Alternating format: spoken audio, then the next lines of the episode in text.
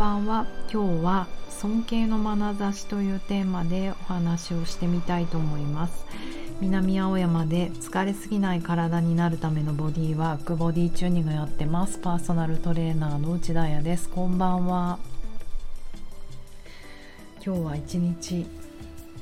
雨でした。梅雨だね。そしてなんかバタバタしていて本当夜中のラジオになってしまったので今日はもうねちょっと雑談ベースでまったりいきたいと思います。お付き合いください。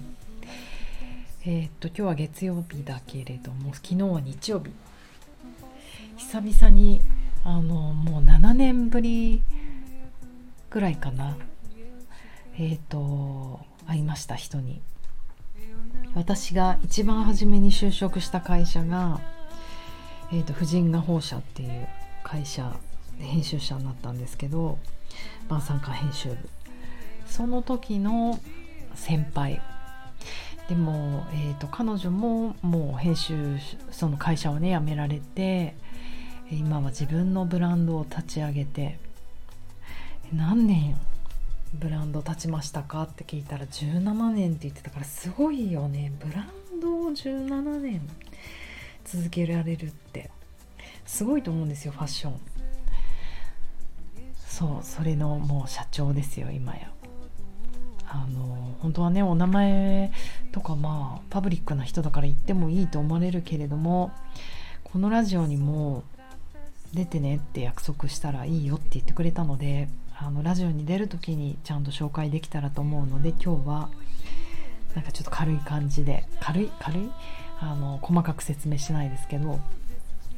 そんな先輩となぜ会うことになったかというとつい1週間前2週間ぐらい前に、えーと、その私の先輩が、えーと、内田舞さんと対談をしようとしてたんですね。で内田舞さんって皆さん知ってますか？私はたまたま、えーとオリエンタルラジオの中田はっちゃんの YouTube 見てたからえーと、あっちゃんの同級生ということで今とてもアップカミングな人この間なんだっけ「ソーシャルジャスティス」という本を文春から出されて、えーと、すごい肩書きだよ。ハーバード大学准教授。マサチューセッツ総合病院小児精神科のなんか偉い人。そんな内田舞さんえーと、ソーシャルジャスティスという本を出されてそれを記念して YouTube, YouTube じゃないですねインスタグラムで対談を私の先輩がしたと。でその時に間違えて内田彩私。ウッチーのことタグ付けしちゃったっていうのがこうごめんねっていうのがえーとインスタグラムのメッセージで入っててで私も夜爆睡しちゃってたので朝そのメッセージを見たんですけどすごいと思っていやそんな内田舞さんと間違えられるなんてと思って。まあその私の先輩のこの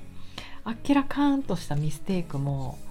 可愛いなって思ってあの、うん、豪快な人なんですよね。とても美しいけど。いや全然いいです。こうむしろ光栄です。あのソーシャルジャスティス。読みたいと思ってたので多分マイクロアグレッションとかそういうこといっぱい書いてあるんだろうなと思ったから私が今一番気になることだから読みますなんて言ってメッセージを送ったらいやせっかくだからお茶しようよ会おうよって先輩が言ってくれたので昨日7年ぶりに会いました。あの本当もうねその自分で会社を立ち上げてブランドを立ち上げてあの活躍してる先輩だから。インスタでねあのよく見てたっていうのもあったのであんまり遠いところにいるか遠いというか、まあ、情報をねよく知っちゃってる感じがあって。で結局青山でお茶したかったんだけれども本当に土日の青山って祭りみたいに混んでいるというかカフェがないんですよね。ゆっくりできる。だからじゃああの他行こうってことになってとりあえず骨董通りを骨董通りっていう青山のね通りがあるんですけどウッチーのこと拾ってあげるよって言われて車でパッて行ってじゃあそこから拾うかどっかに行きましょうということで骨董通りで彼女が迎えに来てくれたんですね。で私もそうだ。何の車か聞くの忘れちゃったと思って大変ですよね。骨董通りの車を一台一台。覗いてくって。捕まっちゃいそう。でなんかまあスタバの前あたりで待ち合わせってことになってなんかある意味すごいワクワクしたんですよね。そっか7年ぶりに会う先輩、まあ、自分が新卒で23歳の頃一緒に働いてた先輩がまあその時からキラッキラだったけど。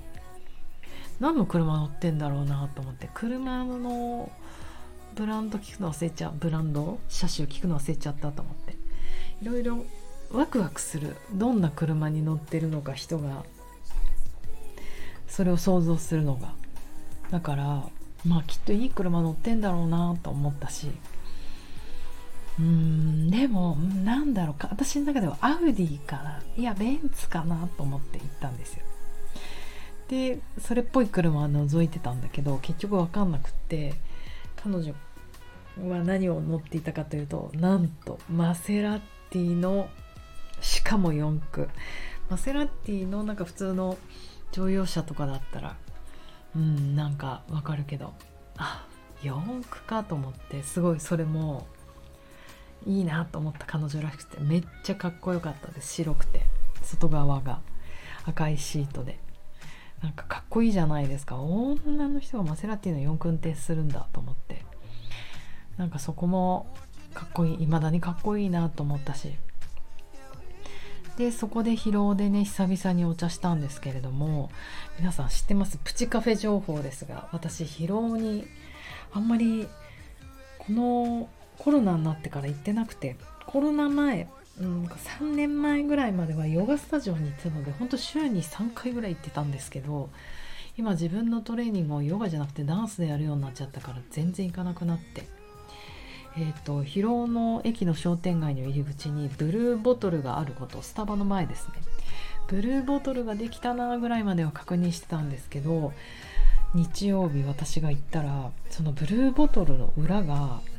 あのちょっとこう小道みたいになってて屋台も出てたりとかあとイートイートプレイワークスっていうのかな。ちょっとビルにもなっていてそこに7軒ぐらいのレストランが入ってたりベジタリアンレストランとかわかんない餃子が食べれそうなものとか中華とかお寿司とか。いろんなものをピックアップしてそこで食べられるんですよね。これ何なんだろうと思って今ネットで調べてみたらあれだね。コーワーキングスペースみたいなことになったりヨガスタジオみたいなものもくっついてたりするんですね。なんだか激しくおしゃれそうでした。そこであのね久々にお茶をしたんですけれどもうんもう面白かった。やっぱり活躍してる人世の中に発信してる人ってなんかいいなと思ってあっけらかんとしててそしてあっけらかんってなんかいい言葉じゃないか。一つの方向にものすごいちゃんと眼差しを注いでる。彼女は4人お子さんがいらっしゃって4人のお子さんも育てながら自分の会社としてあの起業家としてそれを大きくしていっていてブランドもうまくあのそのブランドも継続させていてなんと伊勢丹に入るまでになっている。でそんな彼女私の先輩なんですけどいろいろ話をしててまあ私のねこのしょんぼりした小さなビジネスあ、まあ、こういうのはいけないよね。まあ、そんな最近調子どうみたいな話をして、うんまあ、ちょっと方向性迷ってるんですよねみたいな話をした時に「うっちあのさ」って言われて「あと50年なんだよ」って言われたんですよ。で私てっきりもうやっぱりね自分の思考がそうなってるからなんですけどもう50年生きたからまあうん、悲しいけど死者誤入したら50じゃんだからもう50年来たから残り余生は少ないだから少ない余生の中で最大限のパワーを発揮できるように本当に好きなものだけに情熱を注いでもう取捨選択していけって言われたのかなと思ってうんって話を聞いてたらその後彼女の言った言葉はあと50年生きるんだよもう何でもやりたいことやれるじゃんっって言われてはっって思ったんですよね。あここが大きく違うなって。なんかやっぱり私ちょっと生きることとかそういうことに対してすごい自信がないんですよね。でもなんかまあこれはちょっと家族から受け継いだもの子供の時からなんかそうなそういう生活そこですごい急に自信がなくなっちゃうんだけどやっぱり大きな違いじゃないですか。同じ年齢同じような年齢を重ねてきてもう50年と思うかあと50年もあると思うかってすごい大きく人生変わってくるなと思ってマジ先輩大好きって思いました。うん。なんか自分にそういう思考がないからそういう風にあのもう理路整然と迷いなく言ってくれる人がたまに現れるっていうのはすごいすごい面白い。いやダイバーシティいる世の中いろんな人いるなと思ってなんか楽しくなります私も。本当だからなんかラジオに出てください。ってお願いしたら全然いいよって言ってくれたので皆さんも元気になるようなお話をいつかできたらなって思います。でもさらにまだ素敵なのがじゃあまあえそっちかと思って。あ50年まだあるっていう考えなんだと思って。えじゃあ何するんすか？あと50年っていう もうこういう私もひねたね質問をすると、うん、彼女はまあそうだねこれからやるとしたら一個やりたいことがあってそれかもねって言った。それはまあちょっとね彼女のプライベートのことで言わないでおく。でもそれをやるにあたっては今の私の地域じゃ許されないと思うからどうしよう。学校行こうかなって言ってて大学にもう一回行こうかなって言ってたんですよ。すごい。4人の子供を育て上げてビジネスを大きくしてさらに今彼女は大きくしようと思っていてそして全然違う仕事を世の中のためになりたいから仕事をしようとしてそれのためには大学行こうかなって言ってる